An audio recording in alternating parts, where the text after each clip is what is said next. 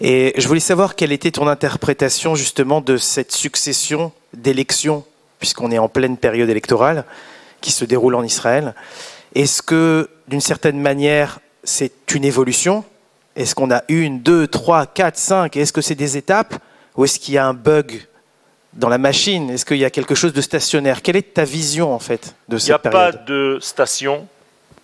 Tous les bugs de l'histoire sont là pour faire un tri et pour rechercher en réalité ce que nous avons raté. Pas plus loin que la paracha de Noé.